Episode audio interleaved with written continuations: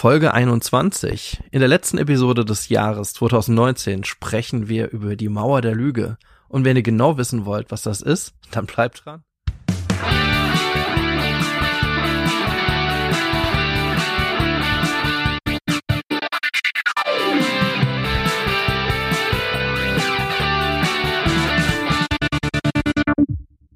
Ja, morgen Marc, hallo. Hi, morgen. Na, wie geht's? Ja, ja, ja, geht. Ja, geht. gut geschlafen. Ja, passt. Ähm, ja, sag mal, du siehst auch ein bisschen fertig aus irgendwie. Echt? Aber, Ja, irgendwie. Warte mal. Sag mal, ähm, kann, kann ich mal was, kann ich mal was ansprechen? Ähm, wieso? Ja? das, ich, ich meine, sag mal, hast, hast du schon was getrunken? Äh, nee. Hast du was getrunken Hä? gerade? Was? Nein. Nee. Was? Was soll denn die Frage jetzt irgendwie? So, guck mal auf die Uhr. Nein. Ja, ja eben. Also ich, ich mach mir halt Sorgen. Also und und ich sehe es halt an deinen Augen, ganz ehrlich. Ich, Ey, tut mir ich leid, bin- ich bin jetzt einfach ehrlich. Ich sehe es an deinen Augen, dass du jetzt heute Morgen schon was getrunken hast. Ey, Ich habe nichts getrunken und ich bin gerade aufgewacht und so sehen halt meine Augen morgens aus und so, was soll denn? Das stimmt, was sag mal? Nee. Weißt du, ich, ich mache mir halt einfach Sorgen und, und ich, ich, ich habe schon die ganze Zeit so ein bisschen beobachtet und, und ja, und das einfach ist mir jetzt einfach, ist es mir jetzt einfach nochmal aufgefallen. Und Marc, wenn du ehrlich bist, du, du hast auch eine Fahne. Hey, und das, das stimmt doch gar nicht. Sag mal, also ich bin jetzt gerade aufgestanden, alles ist irgendwie. Wie kommst du denn jetzt hier an? Erst die Augen, dann irgendwie der Mund und auf einmal irgendwie alles und ey, ich, ich brauche jetzt erstmal einen Kaffee und nicht irgendwelche komischen Diskussionen. Also ich habe gar Ja. nichts getan.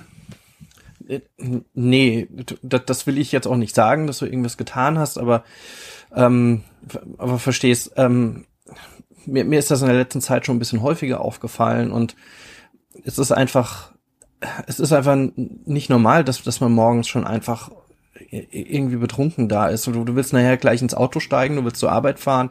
Das, das, das geht halt einfach nicht und deswegen muss, muss ich das einfach auch irgendwie ansprechen. Okay. Okay. Jetzt sag doch, sag doch, also du kannst es mir einfach ehrlich sagen, sag's doch einfach und dann, dann finden wir eine Lösung, dann fahre ich dich irgendwie jetzt auch zur Arbeit, aber, aber sei doch einfach, sag's mir doch einfach, hast du, hast du was getrunken oder nicht oder irre ich mich jetzt? Nee, also ich glaube, du irrst dich da schon. Mhm. Ja. Obwohl ich, ob, obwohl ich, obwohl ich rieche, dass du, dass du, dass du eine Fahne Ich hast. weiß nicht, ich weiß nicht, was du da riechst. Also ich, ich riech, ich riech keine Fahne und ich habe auch keine Fahne. Soll ich dir zeigen, was ich, was ich vor zwei Tagen gefunden habe? Hier in der Mhm. Küche. Ja. Hier, guck mal, hier. Ich mache jetzt mal den Schrank auf und hier hinten, hinter den Putzmitteln habe ich es gefunden. Da sind, sind eine halbvolle Wodkaflasche da. Guck, halbvolle Wodka, Wodkaflasche und zwei leere. Und jetzt? Sind die von dir? Die, die müssen doch von dir sein. Von mir sind sie nicht. und wenn? Ja, dann, dann zeigt es, dass du, dass du hier, dass du hier Wodka versteckt hast. Ja. Die sind von dir, oder? So sieht's aus, ja.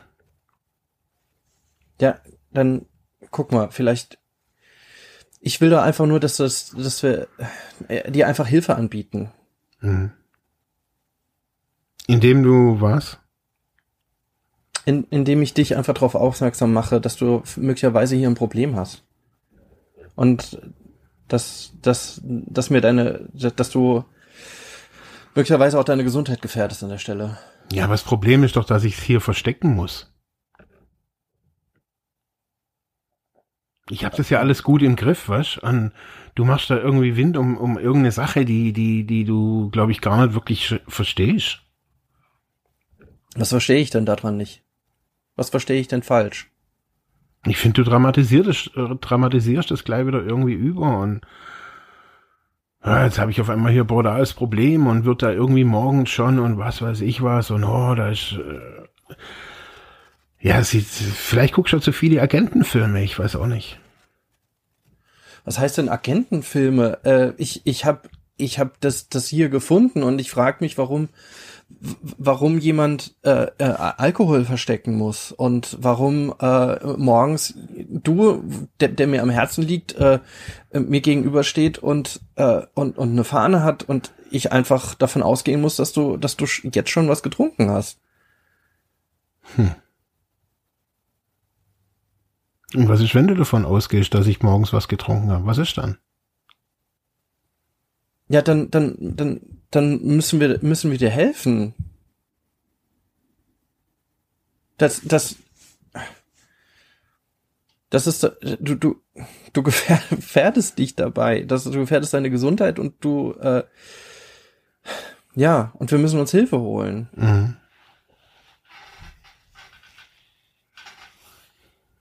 Hm. Also ich sehe, ich sehe das Problem nicht. Du siehst das Problem nicht. Nee. Oh, echt. Ja, dann siehst du halt das Problem nicht. Ich, ich, ich, ich würde, also, ich bin jetzt sprachlos einfach. Wie, wie, Willst du jetzt einfach so weitermachen? Oder so, soll ich es jetzt ignorieren? Oder soll das jetzt ja, okay sein? Ich ignorierst was, was erwartest du denn jetzt von mir? Ignorierst doch einfach. Ich soll es ignorieren? Ja. Ich soll jetzt ignorieren, dass du möglicherweise jetzt alkoholisiert zur Arbeit fährst. Ja, tue ich ja nicht, aber. Du einen Unfall baust und irgendwas passiert. Ja. Was ja nicht so ist. Ich habe ja alles im Griff. Du hast alles im Griff. Ja. Yeah. Okay, also für mich ist das Gespräch jetzt an der Stelle beendet. Ich weiß jetzt auch nicht, was ich jetzt noch sagen soll. Okay.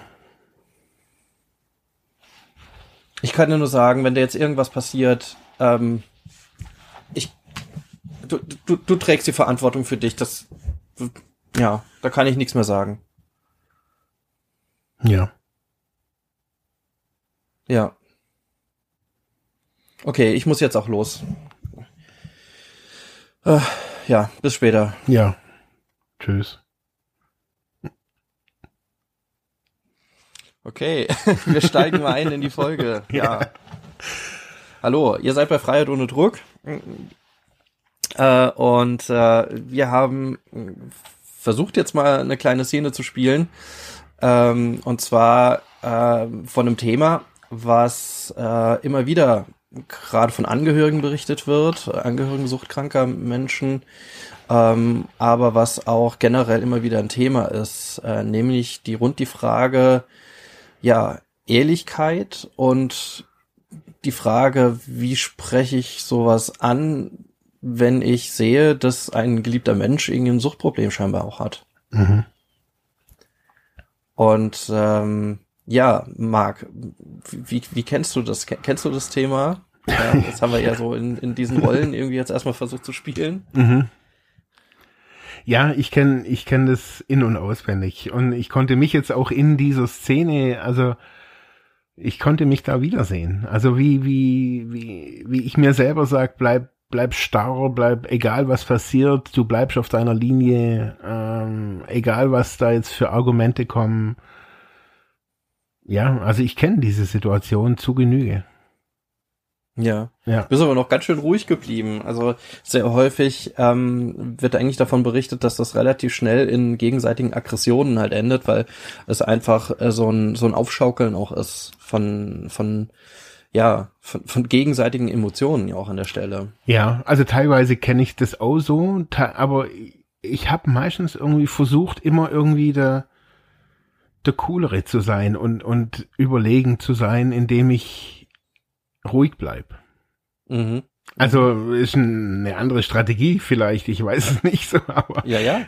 Ähm, ich bin werd auch selten irgendwie laut oder, oder ja schon. Jetzt mittlerweile schaffe ich es irgendwie meine Emotionen auch mal dahingehend Luft zu lassen, aber früher habe ich das nicht geschafft und da habe ich immer gedacht, ach, ich halte es unter Kontrolle und ja, mhm.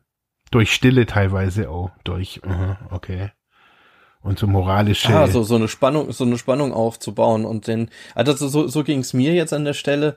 Ähm, also ich habe mich dann an äh, bestimmten Stellen auch so so ein bisschen provoziert gefühlt. Also jetzt jetzt muss ich was sagen, damit es mhm. irgendwie weitergeht. Ich kann kann doch jetzt hier nicht einfach so stehen bleiben, bis bis mir tatsächlich auch die Worte gefehlt haben. Ja, ja also Ja, wie, wie soll man da noch anders argumentieren? Eben. Und ähm, also das ist, war für mich früher immer das Ziel. Also das Ziel war entweder gehen, also aus der Situation raus, aber dann war auch manchmal so in Anführungsstrichen so der, noch der Restanstand irgendwie da, dass man die Leute nicht einfach nur stehen lässt, obwohl das auch irgendwann mal so war, dass ich halt einfach dann gegangen bin. Ähm, bei so einer Konfrontation. Ähm, aber Stille ist eine unglaubliche Macht. Also mhm. das macht den anderen wirklich eigentlich ohnmächtig. Ja. Indem ja. der andere nichts tut und nichts sagt. Mhm.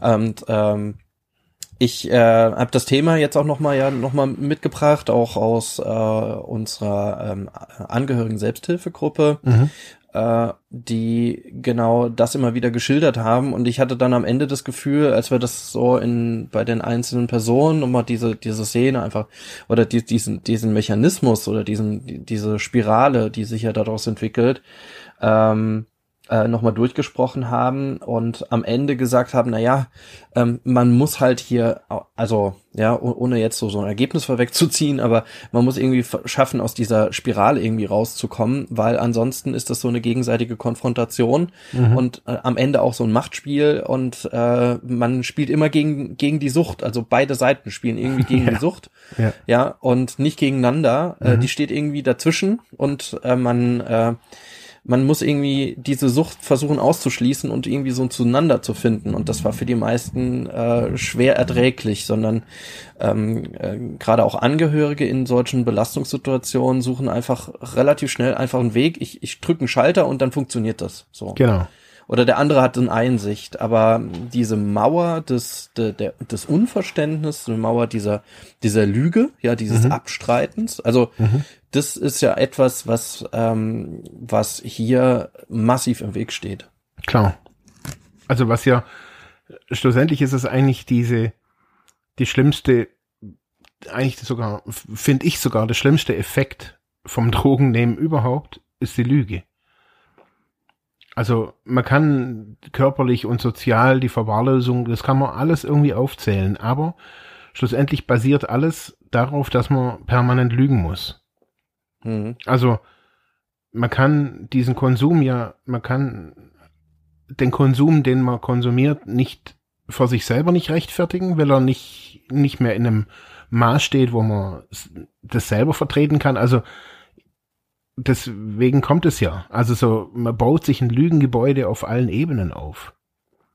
Mhm. Also, Vielleicht schaffen wir es ja jetzt in dieser Folge mal so beide Seiten so ein bisschen zu beleuchten und am Ende auch so hinzukommen, was, was wäre dann so eine Möglichkeit, ähm, wie man, wie man damit äh, auch, auch umgehen kann, vor allem Mhm. von der, von der Angehörigenseite, ähm, äh, natürlich auch auf der Suchtkrankenseite selber, wobei äh, an der Stelle der Problemdruck, vor allem bei, bei einer Suchterkrankung, die noch nicht wirklich, wo noch nicht wirklich so eine Krankheitsinsicht da ist bei den Betroffenen, ähm, vor allem wie die Angehörigen damit auch dann auch äh, stärker umgehen können, weil da schwebt ja über allem auch noch so ein äh, dieses äh, dieses Stigma der Co-Abhängigkeit, äh, wovon immer wieder auch gesprochen wird und was gerade auch in Angehörigen in der Angehörigen Selbsthilfe auch so ein wirklich massives Stigma ist, äh, mit dem immer wieder argumentiert wird. Ähm, und die Frage ist, wie verhalte ich mich? Also, ja, äh, gehe ich eher auf die fürsorgliche Seite, unterstütze die Person in ihrem Mhm. Konsum, ja? Habe ich ja versucht, auch ebenso Mhm. immer so anzuteasern, nämlich die Sache, naja, wenn jemand gerade morgens besoffen ist, dann merke ich Mhm. das, der hat wieder getrunken, dann fahre ich ihn halt zur Arbeit. Oder ich versuche halt irgendwie Ill- Illegalität äh, dann Mhm. noch zu vermeiden. Oder, oder ich lasse die Leute oder die, die Menschen dann, wie ich es ähm, am Ende dann gemacht habe, dann einfach allein und Ja. sage, ja, mach doch, was du willst. Und wenn du jetzt halt deinen Führerschein Mhm. verlierst, das ist deine Sache. Ähm, und äh, dass man irgendwie aus dieser Falle oder diesem Gedankenspiel irgendwie rauskommt. Ähm, vielleicht, vielleicht von deiner Seite ähm, oder der, der, wenn, wenn du so diese Ja. Betroffenenrolle jetzt mal, mal in, da widerspiegelst, ähm, was denkst du, welche Funktion hat denn die, die Lüge an der Stelle? Warum ist sie denn da? Also warum, warum ist diese Unehrlichkeit und dieses Lügen denn äh, bei einer Suchterkrankung so im Gepäck? Aus deiner Sicht? Hm. Also zum einen, also glaube ich, dass, dass der Konsum an sich, also die Tat, das, das, das Essentielle, was man, worum man Drogen nimmt, ähm, auf einer Lüge basiert. Also, dass ich etwas erfahre ähm, oder erlebe, äh, ein High, ein Zustand, wie auch immer, ähm, der ist aber durch was Äußeres zugefügt. Sage ich jetzt einfach mal. Mhm. Also diesen Zustand, den, den ich brauche, also ich habe nachher einen Zustand, ich bin bekifft oder ich bin stoned, egal wie man da dazu sagt, durch ein, durch ein externes Mittel. Und ich weiß, dass dieses externe Mittel in dem Land, wo ich lebe, nicht legal ist. Also das sind alles Sachen, die ich mhm. vorab weiß. Also man sollte es nicht tun, es ist gefährlich. Selbst die Erfahrung wird in, jetzt in Deutschland auch nicht wirklich kommuniziert. Was sind das für unterschiedliche Erlebnisse, Erfahrungen, die die Leute da haben? Darüber wird ja nicht wirklich diskutiert. Also, das ist jetzt kein Schulwissen, was Drogenerfahrungen sind. Mhm. Ähm, das heißt, man kann da auch in der Öffentlichkeit scheinbar gar nicht wirklich drüber reden. Man kann nicht mit seinen Eltern drüber reden, hey, wie ist denn das, ein, ein, ein, zu kiffen, Joint zu bauen, sich eine Spritze zu setzen, was erleben die Leute auf LSD, was sind das für Bilder, woher kommen die? Das sind alles Dinge, die wir in unserer Gesellschaft gar nicht diskutieren, nicht offen. Erst, wenn wir mhm. betroffen sind. Mhm. Und daher sind es, wenn das keine alltäglichen Themen sind, können wir sie nur in einem gewissen Milieu diskutieren. Und dieses Milieu, mhm. ähm, ist teilweise natürlich gesellschaftlich geächtet. Also die Drogenabhängigen, die sind jetzt nicht so legitim, wie man das immer gerne zugeben möchte. Das heißt, ich muss Lügen erfinden, um überhaupt zu konsumieren. Ich muss Lügen erfinden, damit ich diese ja. Drogen erstmal beschaffen kann. Wenn ich die, die Drogen nehme, auch zum ersten Mal, kann ich mit den wenigsten Menschen überhaupt über meine Erfahrung reden. Also ich mhm. kann mit niemandem teilen, was ich da erlebe, mit meinen vielleicht ist meine Mama, mein Papa ähm, eigentlich mein, mein, mein größter Vertrauter, aber über das Thema kann ich nicht reden. Ähm, mhm. Und somit muss ich eine Lüge erzählen, wie ich mich eigentlich fühle, dass ich dieses Gefühl gerne wieder hätte, dass ich da drin total viel erlebt habe oder auch viel, vielleicht viel Schlechtes erlebt habe, aber ich kann darüber nicht reden. Und somit wird über dieses ganze Drogen nehmen ja immer mehr Lügenschichten, also dass ich auch das Drogen äh, nicht das Drogen kaufen, also es ist ja auch eine Lüge eben, ich gehe mal schnell Drogen kaufen, das ist alles illegal und ich weiß, dass ich da ja, dahinter steht auch eine Lüge, dass ich ein braver Bürger bin, mhm. stimmt da nicht mehr, dass ich dass ich gerade bin, stimmt nicht. Ich begebe mich in eine dunkle Sphäre. Und diese ganzen Lügenschichten, denen ist man sich gar nicht bewusst. Aber ich glaube, dass das die, die, die, ja. die Basis von allem ist. Die, ja.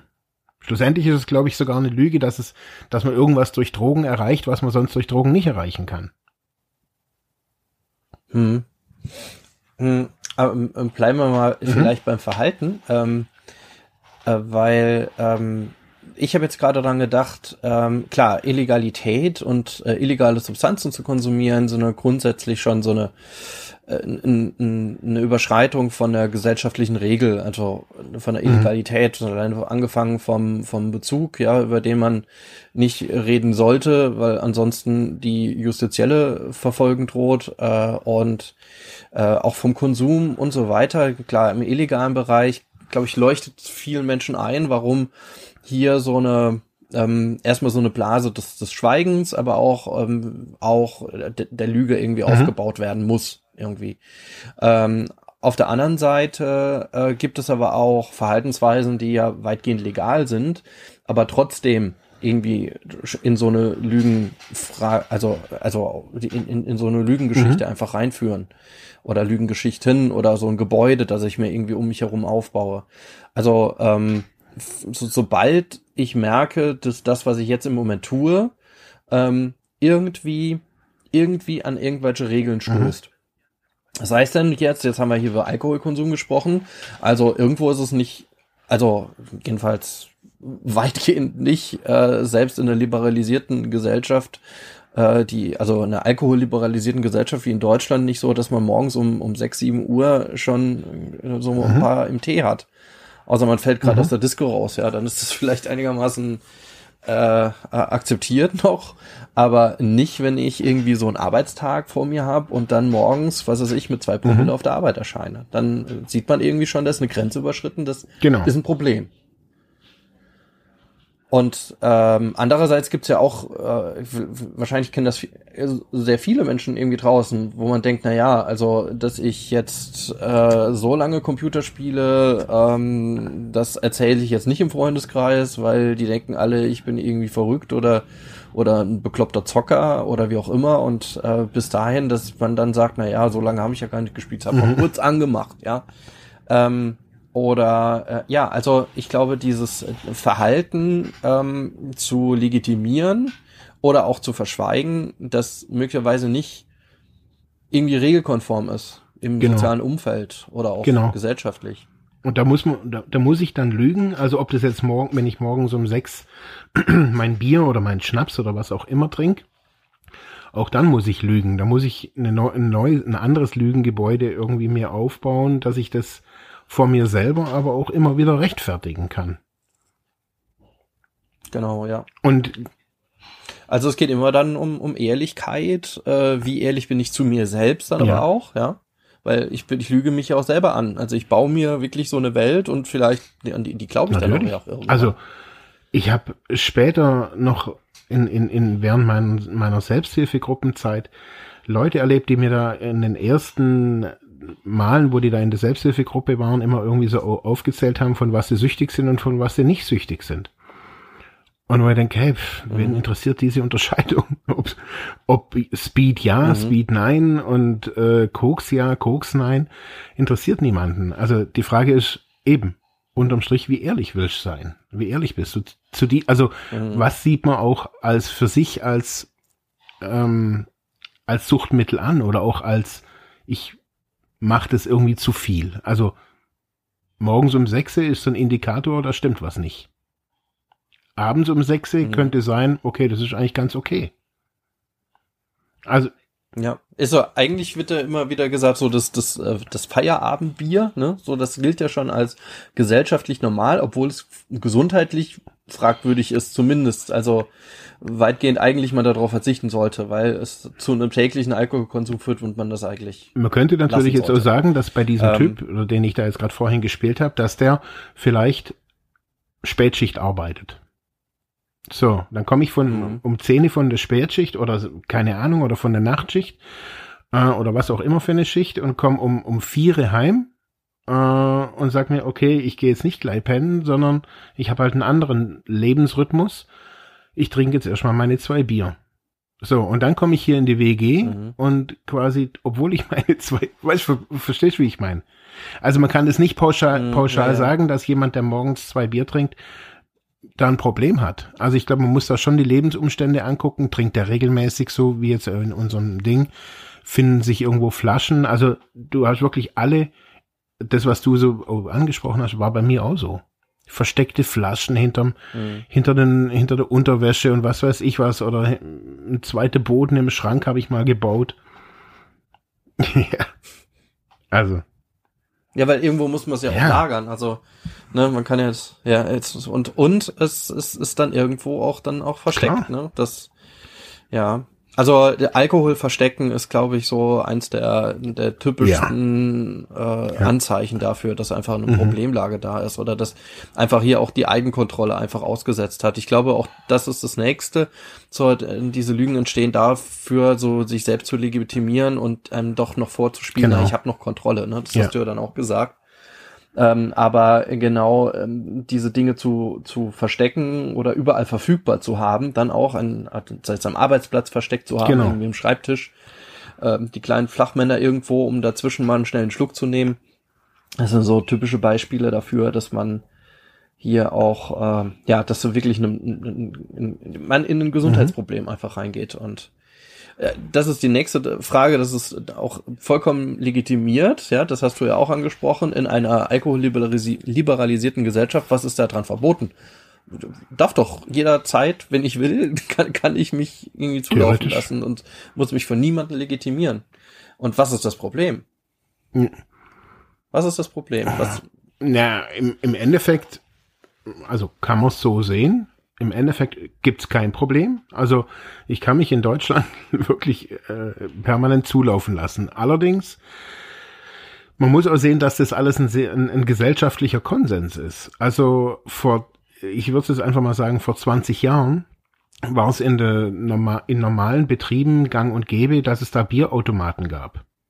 Ähm, also mhm. als ich eine Ausbildung in 1900, keine Ahnung was, 95 oder sowas gemacht habe, oder 8 oder 92, da gab es bei uns im, in, in der Kantine waren Bierautomaten und auch in der Fabrikhalle waren mehrere Getränkeautomaten mit Bier.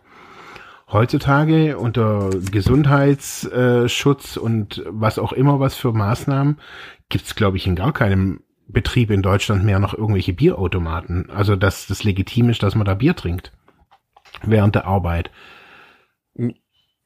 Ich, ich glaube nicht, aber ich, ich, ich, Eben, ich, also, nicht, ich weiß es nicht. Das ist jetzt das gleiche Land, nur in 20 Jahren quasi Unterschied. Ähm, das heißt, es ist ein gesellschaftlicher Konsens. Wir haben eh ein immer gesünder, also so eine immer gesündere Lebensweise. Und das heißt, dazu zählt auch, dass man nicht betrunken zur Arbeit geht, ähm, dass man ja morgens eben nicht trinkt, weil man weiß, dass das nicht gut ist und es gesellschaftlich akzeptiert ist, wenn man abends in einem gewissen Maß trinkt und auch das gewisse Maß ist definiert, schlussendlich. Ja, also absolut. über die Promillegrenze, ja. wann kann ich, wie, wie viel darf ich fahren? Ähm, man kann es ungefähr, auch der Wirt, äh, also jeder normale Wirt sagt auch zu dem Gast, hey, jetzt reicht's dann aber auch, ähm, wenn der zu viel trinken will. Ähm, schlussendlich ist es ein gesellschaftlicher Konsens, den wir da eingehen und den die Menschen auch merken. Also wenn die eingebettet sind in einen kult kulturell anderen Hintergrund, wo zum Beispiel Trinken nicht legitim ist, also Stichwort Muslime. Mhm. Wenn es familiär, mhm. Freund unter den Freunden nicht legitim ist, dann zwingt es die viel stärker und viel schneller in so ein Lügengebäude und in verdecktes Trinken oder ein verdecktes Konsumieren an sich. Mhm. Ja, ähm, die Frage ist dann, äh, äh, das, das, das, da, da kommen wir ja genau in so eine auch wieder Diskussion, da wollen wir jetzt wahrscheinlich auch gar nicht weiter folgen, äh, nee. in nämlich die, diese Diskussion Akzeptanz und oder Abstinenz, beziehungsweise mhm. äh, gerade von konservativer Seite wird ja da auch äh, argumentiert, dass das Argument immer gegen illegale Drogen ist, wenn es verboten ist, dann habe ich keine Verfügbarkeit. Äh, und in diesem Moment würde ich dann auch sagen, na ja, in diesen Kreisen oder bei, bei Menschen, in welchen kulturellen Kreisen auch immer, oder sozialen Kreisen, wo äh, Alkohol trinken eben nicht okay ist oder ähm, einfach auch verpönt oder ja stigmatisiert, was auch immer, ähm, mhm. ähm, würde das quasi erstmal so als Schutzmauer dienen, dass jemand eben das nicht tut. Ja, das mhm. ist so mhm. von konservativer Seite immer gerne die, die Regel. Also es gibt eine Regel, das, das soll man nicht tun. Und darum mhm. halten sich da auch die meisten dran. Und äh, die, die sich nicht dran halten, die können dann irgendwie sanktioniert werden. Aber die andere Seite ist ja dann auch, dass gerade wenn ich diese Grenze mal überschritten habe, äh, nämlich diese Regel gebrochen habe, und dann führe ich es vielleicht vordergründig wirklich nicht aus, aber verdeckt. Das ja, heißt, ich genau. kann auch nicht drüber sprechen. Das ist das, was du auch angesprochen hast. Ich habe ja keinen, ich habe dann kein Forum, ich kann nicht drüber sprechen, ich kann mich nicht mhm. austauschen und ich kann dann auch keinen Weg finden wieder zurück. Ja, und genau. das ist quasi wieder die andere Seite der Akzeptanz dass mhm. ich dann einfach sage, na ja, dann hast du es halt getan, du hast diese Regel überschritten oder du hast ähm, in dem Moment, äh, lass uns doch einfach mal ganz offen darüber sprechen, warum ist das denn problematisch und warum sollte man es denn nicht tun? Also, mhm. dass es auch zu einer Einsicht kommen kann. Ja. Und das wird teilweise auch gesellschaftlich, ja, ähm, teilweise auch gesellschaftlich verhindert. Wenn man aber nochmal in diese zwischenmenschliche Ebene geht, ähm, nochmal auf die Angehörigenseite, mhm. ähm, dann würde ich vor allem auch von Vertrauensmissbrauch an der Stelle auch sprechen oder von Vertrauen. Also ich brauche ja so ein gegenseitiges Vertrauen darauf, dass man, dass man füreinander da ist oder mhm. dass man sich auch umeinander kümmert. Also erstmal so, so ein fürsorgliches Vertrauen. Und wenn mir dann die Gegenseite einfach auch ganz offensichtlich ähm, einfach auch Lügen erzählt und ich weiß das, dann mhm. entsteht da eine ganz komische Rolle daraus, nämlich eine Rolle des Misstrauens. Also das Vertrauen ja. ist einfach weg, weil ähm, ich weiß, die Person lügt mich ganz offensichtlich an, ich weiß es 100 Prozent, es gibt Beweise, die kann ich auch mhm. zeigen und mhm. obwohl ich denen mit der, mit der Flasche vor, vor der Nase stehe, entweder verneint sie das oder sie nutzt irgendwelche Strategien, wie, wie du das jetzt auch gerade auch gemacht hast, entweder totschweigen, aggressiv werden, ja. äh, äh, ignorieren ähm, oder oder oder. Mhm. Und das ist natürlich eine, eine äh, unglaublich schwer auszuhaltende Situation an der Stelle. Wie kriege ich Natürlich. denn da das, dieses, dieses Misstrauen wieder, wieder raus und wie finde ich denn wieder Vertrauen zu der anderen Seite? Und das ist eine Riesenaufgabe. Mhm. Und viele, viele ähm, werden ja dann auch sehr kontrollierend. Also ich habe das immer wieder gehört von von Eltern suchtkranker Kinder, die äh, dann genau das machen, äh, eben das Zimmer durchsuchen, im Zimmer Sachen finden, die als Beweisstücke, also sie werden quasi zum Detektiv, ja, und mhm. oder ähm, äh, dass, dass sie, dass sie versuchen, dass das Leben von außen an ihrem Kind irgendwie zu, zu kontrollieren oder auch zu, mhm. zu hinterfragen, um dann irgendwo Möglichkeiten zu finden, um da einzu, äh, einzugreifen, aber äh, sehen nicht auf der anderen Seite, dass sie an der Stelle schon komplett die, die Kontrollfähigkeit eigentlich verloren haben.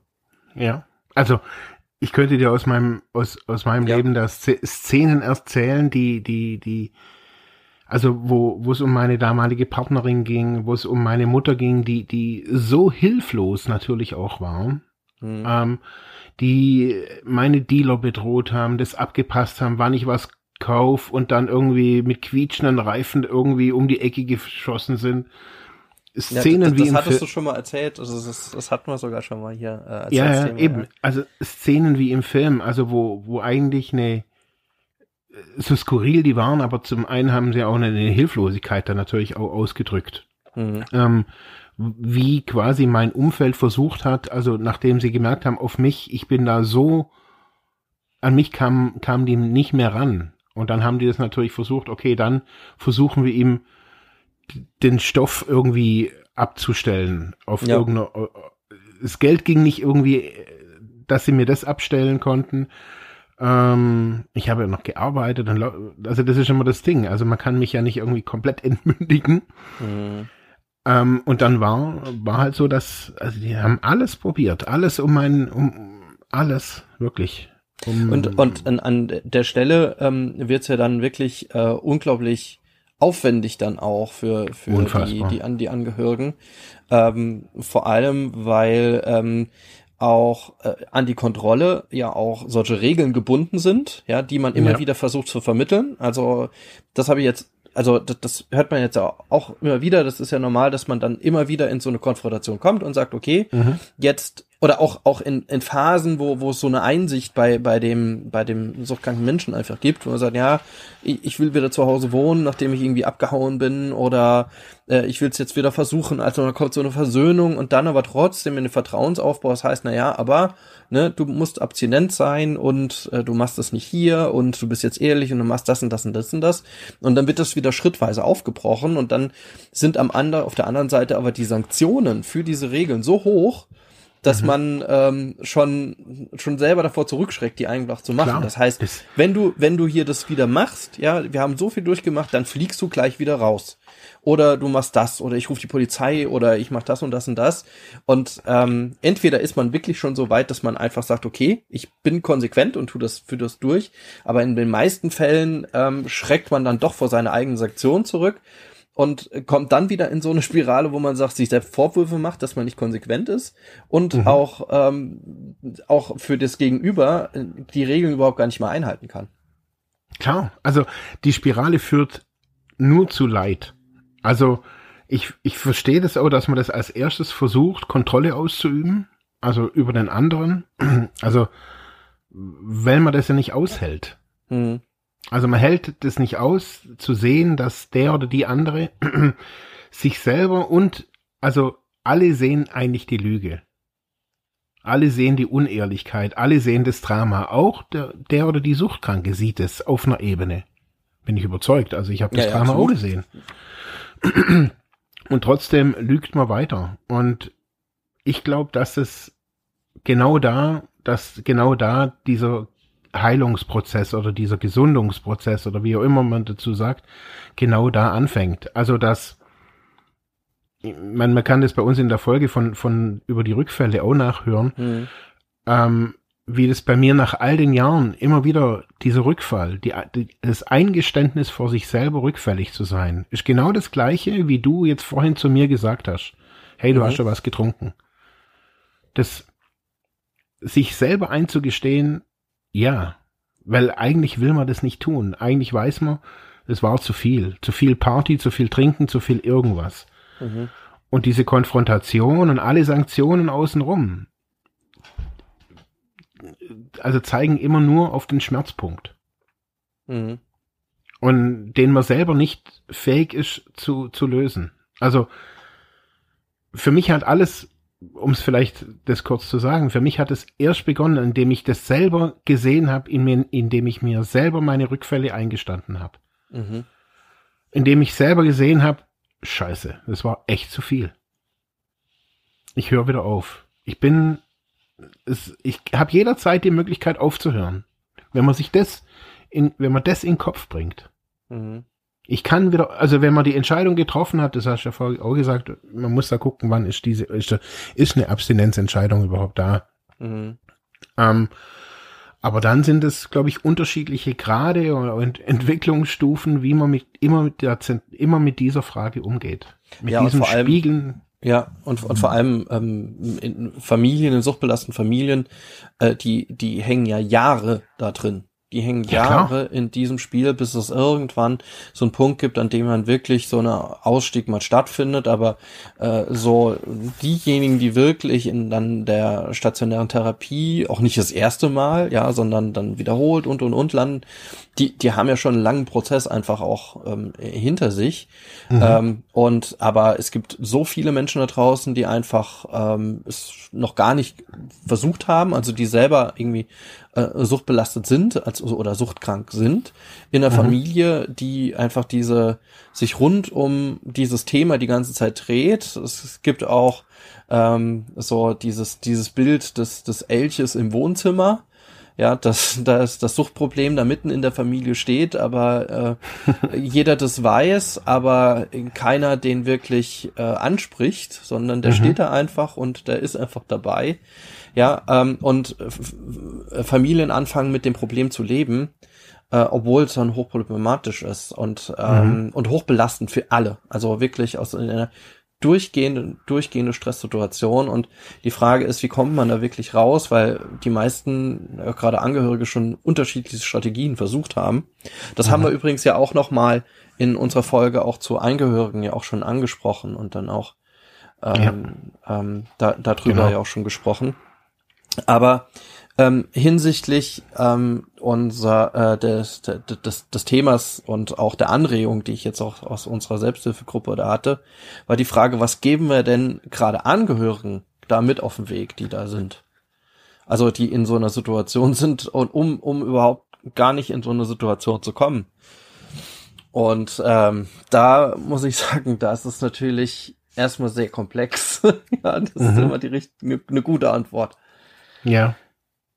Ja, ähm, aber ähm, eine Möglichkeit wäre, äh, erstens sich natürlich fachliches Feedback zu holen. Das haben wir auch, das sagen wir fast in jeder Folge ist, wenn, wenn ihr belastet seid, sowohl von der, von der Sucht, von der Sucht oder ein Suchtproblem selber oder auch ein Suchtproblem als Angehörige, als äh, Beiständer, als, als im Freundeskreis, als Freund, Freundin oder was auch immer, ähm, geht auf fachliche Hilfe zu, sei es in den Suchtberatungsstellen oder in den Sucht, in den Selbsthilfegruppen.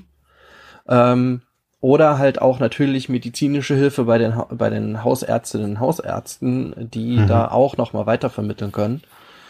Ähm, und ähm, ja, dass ihr auf jeden Fall ein, ein fachliches Gegenüber habt, mit denen ihr das Problem besprechen könnt, weil alleine äh, sich das mit sich auszumachen oder das, das bringt langfristig nicht viel. Ja. Aber ein Punkt, ähm, den man machen kann, ist diesen ähm, bringt mich zu dieser Methode des, des Selbststeuerungskreises. So, so nennt sich das, der, der Selbststeuerungskreis ähm, ist äh, eine psychodramatische äh, Methode, die von Reinhard Krüger entwickelt wurde. Es gibt da auch so einen Artikel dazu in der ähm, ZPS, Zeitschrift für Psychodrama und Soziometrie, glaube ich, heißt die. Ähm, kostet aber Unmengen im Internet. Äh, deswegen äh, lieber schauen. Es gibt da auch mehrere andere Literatur. Also wenn ihr da ein bisschen rumsucht, dann findet ihr auch dazu was. Dazu muss man sagen, der Selbststeuerungskreis ist etwas, was allerdings als Methode nur in fachlicher Begleitung oder fachlicher Anleitung, also therapeutische Anleitung, durchgespielt werden sollte. Aber so als Vorbereitung darauf oder so als Reflexionsfolie könnte man äh, probieren, den diese Konfliktsituation oder eine bekannte Konfliktsituation mal näher anzugucken und äh, vor allem vom Ende her zu denken, also von dieser Eskalation her zu denken. Im Selbststeuerungskreis macht man eigentlich nichts anderes, als dass man äh, beinahe ja in im Sekundentakt ähm, ähm, die Situation, die immer wieder passiert, also wiederkehrende Konflikte in, in, in der Paarbeziehung, in der Familie, am Arbeitsplatz oder auch, was auch immer, wiederkehrende Konflikte einfach sekündlich und Szene für Szene anzuschauen und zu schauen, wie dieser Prozess denn überhaupt passiert und wie mein eigenes, wie meine, meine eigene Haltung dabei ist und wie ich, wie es mir selber dabei geht. Das heißt, es ist ein gutes Analysetool, ähm, dafür solche Situationen zu ergründen. Und ähm, den ähm, dieses diese kleine Hilfestellung, die wir jetzt vielleicht für die wir für diese Situation anbieten könnten, wäre so ein ich sag mal Selbststeuerungskreis Light, ja, dass man ähm, sich, ähm, nachdem wieder so eine Situation passiert ist mit einem ja, suchtbelasteten Angehörigen äh, und man selber als als mitleidende Person, als als angehörige Person sagt, na ja, ich will mal schauen, wie kann ich mich denn besser verhalten vielleicht oder wie geht's mir dabei, um dann äh, das als Ergebnis mitzunehmen, dann auch in die nächste Selbsthilfegruppe. Und ähm, das würde genau so anfangen. Erstens, der erste Schritt wäre diese Eskalation, diese, diese Szene am Ende sich vorzustellen und sich äh, an, einfach an einen Tisch zu setzen, ein Blatt Papier sich vorzunehmen, ähm, einen Stift zu nehmen und ähm, hinzuschreiben, die Situation, äh, also ist wirklich auch so wichtig, dass man das aufschreibt. Die Eskalationssituation, ähm, was ist passiert, ja, ähm, dann und dazu also Nummer eins, was ist passiert, ja, was ist die Eskalation und dann zu, zu schreiben, wie habe ich gefühlt, was habe ich gedacht, äh, was habe ich getan und ähm, das einfach darunter zu schreiben. Also erstmal wieder in diese Situation der Eskalation reinzudenken und dann sekündlich von dieser Situation zurückzugehen, also wie so ein Film im Kopf rückwärts laufen zu lassen. Was war kurz vor dieser Situation. Dann schreibt man eine 2 dahin und dann, was war kurz vor der Eskalation? Was habe ich gefühlt? Was habe ich gedacht? Was habe ich getan? Und dann wirklich wie im Sekundentakt, wie, wie wenn man so einen Film rückwärts laufen lässt und das bis zu der Situation, an der ähm, dieser Konflikt losgegangen ist. Also die erste Szene, das wäre beim bei unserer Szene, die Marco und ich hier vorgespielt haben, wäre das dieses morgendliche, ja, guten Morgen, ja, wie geht's dir? Ja, das wäre so dieser Ausgangspunkt, an dem noch nicht nichts Schlimmes passiert ist. Und ähm, zwischen diesen beiden Polen, also einerseits der, äh, der, da ist noch alles in Ordnung und auf der anderen Seite diese Eskalationssituation. Äh, hier versucht man dann diese verschiedenen Schritte der, der Situation als Prozess genau mit diesen Punkten einerseits fühlen, was habe ich gefühlt in der Situation, was habe ich gedacht in der Situation und was habe ich getan in der Situation. Und das dann an verschiedenen Punkten runtergeschrieben. Und wir äh, schreiben das auch so als Abfolge nochmal auch in die Show Notes rein, da könnt ihr das auch nochmal äh, nachlesen. Ist aber wirklich nur eine Situation als oder wirklich nur ein Tool, was ähm, als äh, kleine Anregung gedacht ist, das dann unter fachlicher Begleitung nachbesprochen werden sollte ähm, und dient einfach der Selbstvergewisserung eines solchen Prozesses. Genau, und das Ziel dieses Prozesses ist einfach, oder diese, dieses Tools ist einfach eine, eine Selbsterfahrung zu erzeugen und ein Verständnis in diesen, ja, diesen Eskalationsprozess zu bekommen. Genau Oder also, was würdest du also, dazu sagen? Ja, also ich habe ich hab, ich finde es total spannend und ich finde es total gut. Ähm, also ich glaube, man muss da, ich glaube, man muss auf einer gewissen Ebene mehr als ein, eine Einsicht auch haben für so ein, für so ein Verfahren. Mhm. Äh, ähm, also man muss schon, also gerade dieses sekündlich, also eine, eine Situation, so eine Eskalationssituation so sekündlich zu, zu, zu, zu reflektieren, das muss man schon wollen. Ja, absolut. Also, ähm, das ist, ich kenne das, aber ich weiß auch, dass es viel Anstrengung ist und viel innerer Widerstand am Anfang. Ja.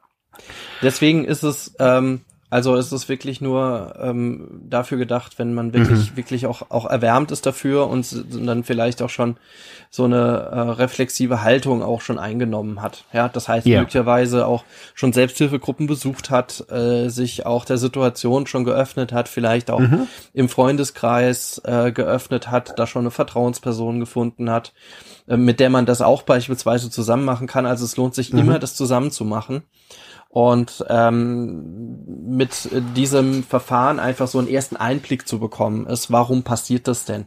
Ja. Mhm. Also ich glaube, dass es allgemein eine, eine, eine, eine Kompetenz ist, die, die man als Suchtkranker, glaube ich, nie gelernt hat, ähm, mhm. ähm, sich zu reflektieren. ähm, die man neu, also ich habe das später oder auch währenddessen habe ich so gemerkt, also habe ich Leute kennengelernt, dass sie das zum Beispiel mit, mit ihren Kindern auch machen. Also so, den Tag reflektieren und, und ja, wie war's denn heute für dich und, und spricht es aus und was weiß ich, was es da alles da pädagogisch alles für tolle Sachen gibt. Aber jetzt mal so unterm Strich, ich habe mhm. sowas nicht gehabt. Also bei uns, mich hat niemand nie gefragt, wie ich mich fühle. Ja, ja. Also, oder wie ich jetzt in dieser Situation irgendwie damit umgegangen bin. Es hieß bloß, das war scheiße, das war blöd oder das war irgendwie, aber wie es richtig ist oder richtig mal reflektiert, wann ist es überhaupt passiert oder wer hat sich überhaupt über was aufgeregt. Also wir machen das jetzt in, sag mal, in einem, wenn wir streiten oder in Anführungsstrichen, wenn wir streiten, machen wir das genau so, wie du das gerade so beschrieben hast. Mhm. Und, und, gucken, hey, was ist eigentlich, was ist da eigentlich passiert? Also, wieso sind wir der, da jetzt beide an die Decke zum Beispiel? Genau, ja, ja. Und, und dafür ist es eigentlich auch, ähm, auch ganz gut gedacht. Also mhm. in, in, und man muss tatsächlich auch äh, in gewisser Weise ähm, reflektiert auch insofern denken können, dass man sich auch aus seiner eigenen ähm, ja, dass man auch auch äh, dann danach versucht auch die andere Person, die andere Position mit mitzudenken, auch etwas mhm. ja ähm, das, das ist schon, das ist schon eine, eine kleine Herausforderung. Ähm, und deswegen macht das einfach Sinn, immer, dass es angeleitet ist. Aber für diejenigen, die erstmal so einen kleinen Einstieg in so eine äh, Analyse wollen, so eine eigene Analyse und mal irgendwie so eine, so ein Tool an die Hand haben wollen, was könnte ich denn tun, wenn mhm. wieder etwas passiert ist, anstatt einfach äh, zu sagen, äh, ja, ähm, ich, ich habe gar keine Handlungsmöglichkeiten mehr, ich weiß gar nicht mehr, was könnte ich denn anderes tun, ähm, dann einfach mal dann diese Situation versuchen zu reflektieren, am besten, wie gesagt, in Begleitung äh, und am besten auch in fachlicher Begleitung äh, oder halt in dieser Light-Version ähm, mit einer guten Freundin, einem guten Freund zusammen und dann äh, als Diskussionsvorlage in der Selbsthilfegruppe oder auch dann auch in der ja im Coaching, ja, also in verschiedensten Ecken. Also man muss das auch nachbesprechen, das ist schon ganz mhm. wichtig, weil ansonsten steht das irgendwie so im Raum und man ja. braucht da auch ein Feedback für, ja. Mhm. Und ich glaube, dass dass man jetzt auch gerade in, in Selbsthilfegruppen oder gerade auch so ähm, für Angehörige ist es, glaube ich, auch vielleicht wichtig, dass man, dass es mal unabhängig vom, von der betreffenden suchtkranken Person, also auch, dass die Angehörigen sich in so einer Situation, das können die ja genauso auch sich feedbacken mit, mit ihren Leuten quasi, ähm, dass sie das genauso üben. Nicht nur der Suchtkranke, sondern diese Selbststeuerung, also wie war dieser, die, diese Situation auch von meiner Seite als besorgte Person. Genau, richtig, ja. Mhm. Also das ist sicherlich auch für, für Selbsthilfegruppen ein interessantes äh, Tool. Mhm. Ähm, neben noch, noch anderen, ja, die es dann auch gibt. Aber ähm, wenn man sich mit einer Fallgeschichte da ganz besonders beschäftigen will oder eine Person in der Runde irgendwie ganz besonders belastet ist. Im Moment, man muss immer noch mal unterscheiden, man sollte es nicht in der Krisensituation machen. Also mhm. in, in, einer akuten Stresssituation ähm, ist das äh, ist die Frage, ob man dann auch wirklich so selbst reflektiert halt arbeiten kann. Aber jemand dar darum auch diese Reflexionsfähigkeit ja als Voraussetzung. Ja. Aber äh, wenn jemand sagt, okay, ich will mir das noch mal angucken, ich will mir wirklich äh, mit euch zusammen als als Gruppe ähm, mal eine Einsicht da drin kriegen, könnte ich denn gerade in meiner speziellen Situation, in meiner Angehörigen-Situation ähm, ähm, auch es so äh, schaffen, irgendwie einen einen anderen Ansatz zu wählen, weil äh, ich habe es jetzt tausendmal schon auf meine Art probiert und ich finde irgendwie keinen anderen Hebel. Gibt genau. es denn eine Möglichkeit, einen anderen Hebel zu finden? Ja, mhm. das ist so der das das, das Ziel, ja, ja.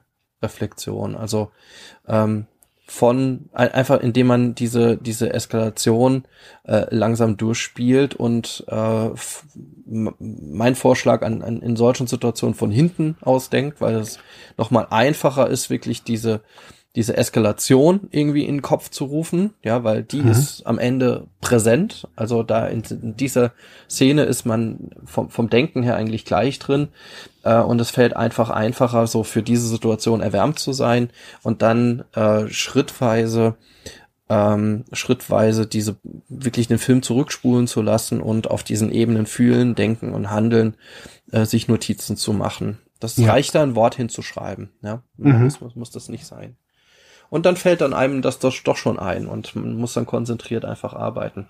Der gesamte Selbststeuerungskreis, wenn man den wirklich in der therapeutischen Begleitung auch macht, ähm, also in der, in der, ähm, in der, in der, in der größeren Version, äh, die dauert dann doch schon mindestens 60 Minuten oder vielleicht sogar noch länger. Es kann sogar sein, dass man den ah, über mehrere Sitzungen hinweg macht, um dann wirklich zum Ziel zu kommen. Genau, gut. Das okay. mal so als ähm, als Versuch, diese, wie soll man sagen, diese Mauer der Lüge zu durchbrechen. Mhm. Jedenfalls von Angehörigenseite, die ja sich äh, sehr schlecht durchbrechen lässt. Und wie du richtig angesprochen hast, Marc, ähm, ist es einfach ein, ja, eine Lose-Lose-Situation. Also leider verlieren Total. beide in diesen Situationen ja. immer. Mhm. leider, ja. Und die Frage ist, wer schafft es an der Stelle wirklich auszubrechen und ähm, ja, was, was, was Neues reinzugeben äh, und ja, eine Alternative, eine Handlungsalternative zu entwickeln.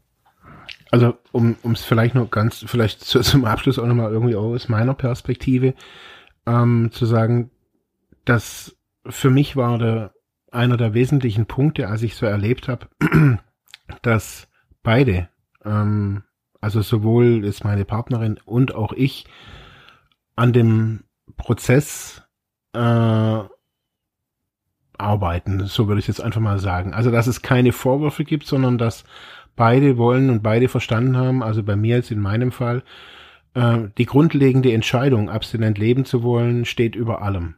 Mhm.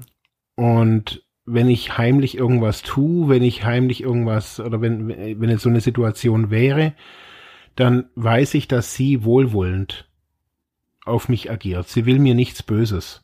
Und dieses Verständnis muss ich haben und dieses Erlebnis muss ich haben, dass sie mir nichts Böses will, dass mhm. das, was sie mir gibt, Hilfe ist und dass diese Hilfe sich vielleicht erstmal blöd anfühlt, aber es ist Hilfe.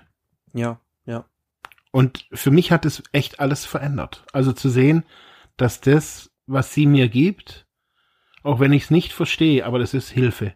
Langfristig. Mhm. Also, dass diese Fragen, also warum war das so, oder wir haben das eben auch so gemacht, dass wir die Rückfälle so wirklich, wirklich auseinandergenommen haben, überlegt haben, was ist da passiert, schon Wochen vorher. Mhm. Wir sind da auf die Spurensuche immer gegangen. Und dann zu sehen, hey, sie will es genauso rausfinden wie ich, was da passiert, warum ich unehrlich bin, ähm, das hat mir echt, mir hat es eigentlich das Gegenteil gegeben, also mir hat es das Vertrauen gegeben, mhm. dass ich nicht mehr lügen muss. Genau. Und ich glaube, das sollte dann auch das Ziel sein. Also sobald so ein gegenseitiges Verständnis erreicht ist, äh, dann wieder das Vertrauen, das gegenseitige Vertrauen aufzubauen in diese Situation. Genau und äh, dann einen gemeinsamen Weg einfach auch der, der Bewältigung zu finden. Und dann führt es halt zwangsläufig dazu, dass natürlich eine äh, ne, ne Behandlung ansteht und dass man einfach auch ähm, die Suchterkrankung behandeln muss oder mhm. einfach auch es so möglich ist, ja, in die, die Abstinenz auch, auch so zu erreichen oder wenigstens Konsumverhalten zu erreichen, das okay ist. Ja, ähm, also für, für beide irgendwie okay ist. Also yeah. was auch immer, auf jeden Fall eine Lösung ähm, so äh, gefunden wird, dass, ähm, dass man wieder zusammen ein Vertrauen aufbauen kann und eine, eine gute Beziehung aufbauen kann. Genau. Und dass die im besten Falle auch gesund ist für beide Seiten, ja. Dass beide Seiten ein gesundes, ein gesundes Klar. Verhalten dann auch an den Tag legen, ja. Und schlussendlich müssen sich ja dann in diesem, in diesem Steuerkreis oder in, die, in dieser Reflexion müssen sich ja beide reflektieren. Nicht nur, also sind beide Teil, ähm, aber beide haben ja einen Anteil auch an dieser Art des, des, des Umgangs, also mit der Lüge. So ist es, so ist es, ja. Genau, also ähm, ich sag mal, in, in, einer, ähm, in einer Paarberatung oder einer Paartherapie ähm, würde man diese Steuerungskreise äh, für, für jeden machen. Also mhm, genau. äh, jeder kriegt so seinen Selbststeuerungskreis Mhm. Und, äh, und dann kann man nämlich genauso sch schauen, ähm, wo sind denn Übereinstimmungen, ja, wem geht's wo ähnlich, ja. Und dann geht's nämlich darum, Überschneidungen zu finden. Also zu sagen, ey, hallo, also ich bin ja genauso aufgeregt wie du an der, in der Stelle. Oder mir geht's ganz genauso oder ich handele einfach so, weil das eine direkte Reaktion ist. Und dann kann man sehr schön sehen, wie könnten wir denn gemeinsam anders handeln, um nicht diese Eskalationsspirale in Gang zu setzen. Genau. Ja, so und äh, aber bei unserem Beispiel haben wir halt noch die Sucht, die noch mittendrin steht, ja, für den wir irgendwie keinen Selbststeuerungskreis machen können und die wir äh, mitdenken müssen und ähm, für die man auch eine gewisse, ja, auch eine eigene Lösung braucht. Mhm. Gut, ja, dann hoffen wir beide, dass wir euch äh, ja, dass, dass wir hier nochmal so eine, eine spannende Folge kreieren konnten, weil das äh, ja war war so ein bisschen unser Anliegen auch ähm, halt ähm, bei Folgen auch immer wieder nochmal zusätzlich auf Probleme anzusprechen und vielleicht auch so ein paar Handlungstipps zu geben. Und ja, das haben wir schon bei unserer letzten Folge gemacht. Wir sind ja jetzt quasi zwischen den Jahren angelangt. Mhm. Ja, wir sind, yeah. ja, wir sind ja sogar in der äh, in, der, in der letzten, Folge. In der letzten Folge von 2019, Mark. Wow. Ja, genau. Yeah. So, so, schnell geht das, so geht das äh, Jahr rum. Ja. Letzten Weihnachtsfolge haben wir schon mal gemacht. Da haben wir mhm. über Weihnachten gesprochen und jetzt auch über, ja, über solche Situationen und in kleinen Ausblick, vielleicht 2020, da wollen wir das ja immer mal wieder machen. Ja. Also mir, ich finde es total super so.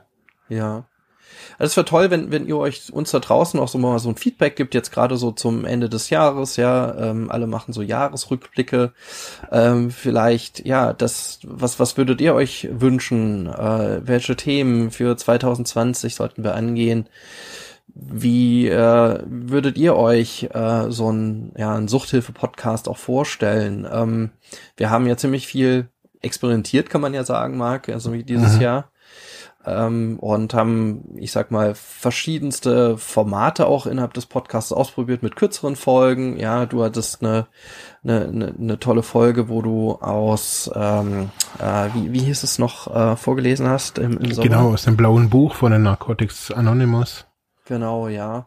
Mhm. Ähm, war ja auch so eine frühere Idee mal von uns, äh, genau ja. solche, solche Gedanken einfach immer mal wieder in kürzeren Folgen reinzutragen. Mhm. Ähm, oder halt auch, was wir auch getan haben, einfach politische Themen besprochen. Also sei es denn die ja. Digitalisierung jetzt mehrfach. Wir haben euch ja Ausschnitte gezeigt aus ähm, ja, Fachforen, äh, Diskussionen, ähm, aus ja ko von Konferenzen und Kongressen. Genau. Mhm. Ja, und da war ziemlich viel auch eher was Fachliches dabei, aber ich denke auch interessant für, für alle anderen, die sich mit, mit Sucht, Suchtfragen irgendwie auch beschäftigen. Ja, aber die Palette an Interviews hatten wir noch ja, richtig, ja. die auch wirklich sehr spannend waren. Ja, genau. Wurde übrigens ja auch, so, so, auch, auch im Feedback ja auch so angesprochen, dass, ähm, dass genau diese Fachinterviews interessant waren Mhm. und dass äh, viele sich mehr davon gewünscht haben oder Mhm. ja, ähm, genau. Also es wäre ganz mega toll, uns dazu ein Feedback geben. Wir sehen ja mit jeder Folge, dass irgendwie mehr Leute auf unsere Seite finden, auf unsere Facebook-Seite finden. Mit jeder Folge, ja, kriegen wir irgendwie mehr Hörerinnen und Hörer dazu. Ähm, ja, das, ja, startet auch. Wir, wir kriegen auch einige ähm, äh, Messages, äh, die uns schreibt und ähm, ja, tolle Diskussionen zu einzelnen Foren und äh, zu, zu einem, nicht Foren, Folgen, ja, zu einzelnen Folgen und Episoden. Und ja, also, also ich würde mich total freuen, wenn wir das einfach noch so ein bisschen ausbauen könnten und ähm, ihr ähm, uns noch mehr Feedback gebt und mit uns helft, diesen Podcast einfach, diesen so Sozialpodcast ja weiterzuentwickeln. ja. Ja, und auf der anderen Seite merken wir halt auch, wie schwer es ist, einfach in Deutschland irgendwie Sozialpodcast zu machen. Mhm, wirklich. Ja, also das ist so meine Erfahrung von diesem Jahr. Äh, oh Gott, jetzt sind wir jetzt, wir sind schon fast wieder an einer Stunde. Wir sind über, wir gerade über die Stunde drüber, glaube ich. Gerade drüber, genau. Ja, gut, äh, Leute, es ist halt wieder eine Stunde. Wir haben immer versucht, ein bisschen kürzer zu sein, aber ähm, vielleicht die, die paar Minuten geben wir uns noch. Ähm, das ist mir tatsächlich aufgefallen, es ist mega schwer, soziale Themen oder auch gerade jetzt Suchthilfethemen irgendwie in diesem riesen Meer an Podcasts irgendwie gut zu positionieren, dass sie auch gefunden werden.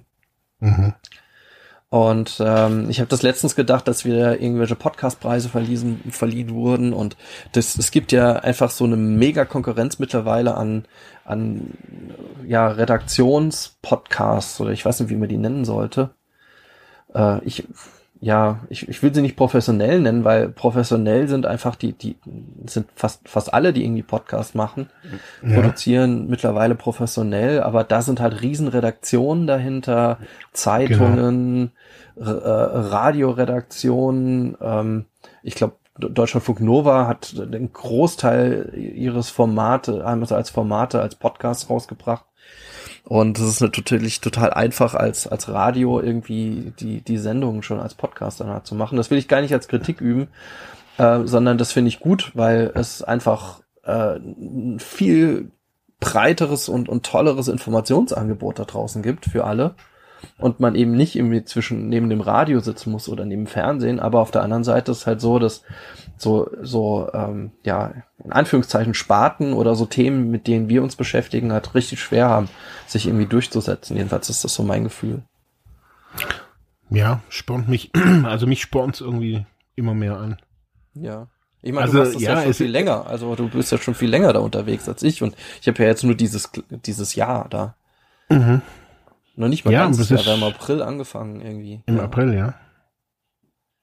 Ja, aber es ist anstrengend, aber ich sehe auch, wir haben äh, euch als Hörer, ähm, ihr, ja, die Community wächst, ähm, die Fragen werden mehr, ähm, ja, noch nicht mal ein Jahr rum. Und Mhm.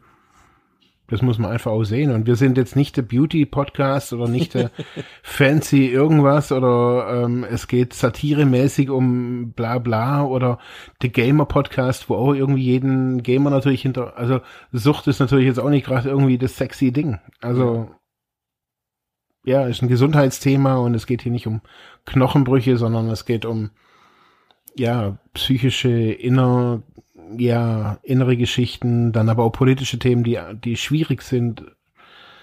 Mhm. Ja, ist ein anstrengendes Thema, aber ich glaube, dafür sind wir, glaube ich, ganz gut dabei. Ja. Ich würde auf jeden ja. Fall gerne Danke an alle Hörer sagen, für das, dass ihr uns nach Auf wie vor Fall. immer mehr auch die, äh, die Fackel oben haltet. So, ich fand's, find's super, was hier für Feedbacks kommen.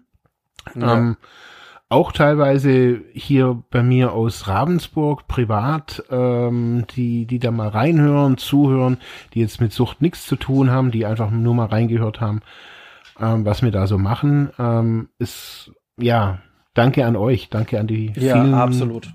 Ja. konstruktiven Feedbacks dieses Jahr. Ja, danke, danke, danke. Also das will ich auch nochmal betonen. Also ein, ein mega riesen Millionen Milliardenfaches Danke, äh, dass ihr äh, einschaltet, dass ihr das äh, regelmäßig hört.